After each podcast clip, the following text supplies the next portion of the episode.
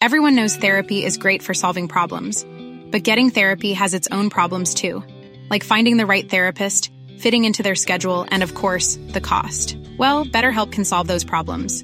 It's totally online and built around your schedule. It's surprisingly affordable too. Connect with a credentialed therapist by phone, video, or online chat, all from the comfort of your home.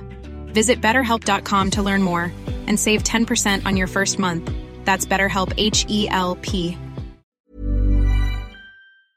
U.S. supplied missiles won't help Ukraine, Putin. Kiev, Russian President Vladimir Putin said on Wednesday the long range missiles supplied by Washington to Kiev would only prolong the country's agony, hours after Ukrainian President Volodymyr Zelensky said they had already proved their worth.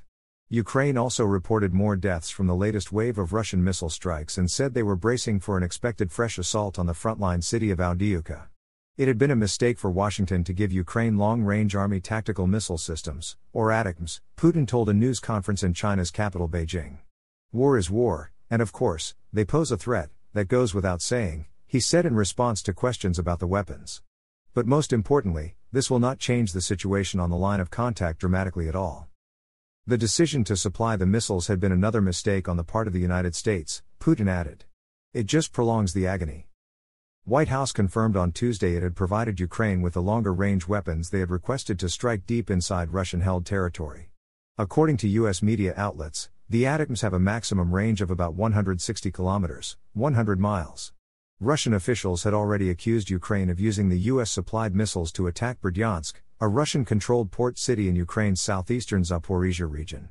Zelensky confirmed that Ukraine had used the missiles after the attacks, but did not give details about how or when they were deployed. They have performed very accurately. ATACMS have proven themselves, he said in an evening address on Tuesday. On Wednesday, he posted on the social media platform X to say he had talks with French President Emmanuel Macron on the next steps to strengthen Ukraine's air defense, long range, and naval capabilities. Zelensky later said in his evening address that he had discussed the work of grain corridors in the Black Sea, which he said were important not only for our country but also for the whole world, for global stability. Macron said the multiple unfolding global crises would, in no way, weaken French or European Union support to Kiev.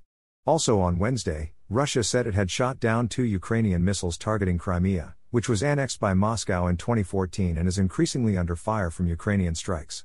Russia's defense ministry said the missile debris fell in a deserted area and there was no damage or casualties. Non-stop shelling.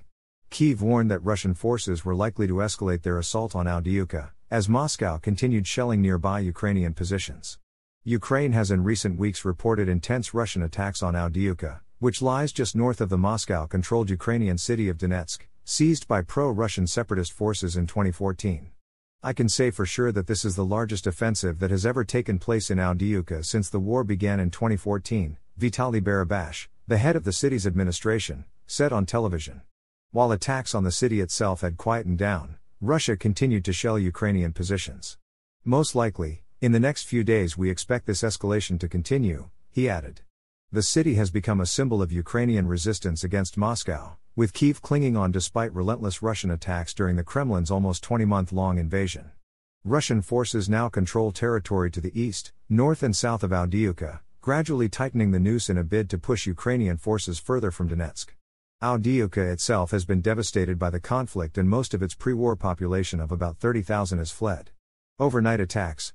Russia continued to attack other parts of Ukraine overnight, as officials said air strikes on Ukraine's Zaporizhia and Dnipropetrovsk regions killed at least six people. Five died in a missile strike that hit a residential building in the southeastern city of Zaporizhia, local officials said.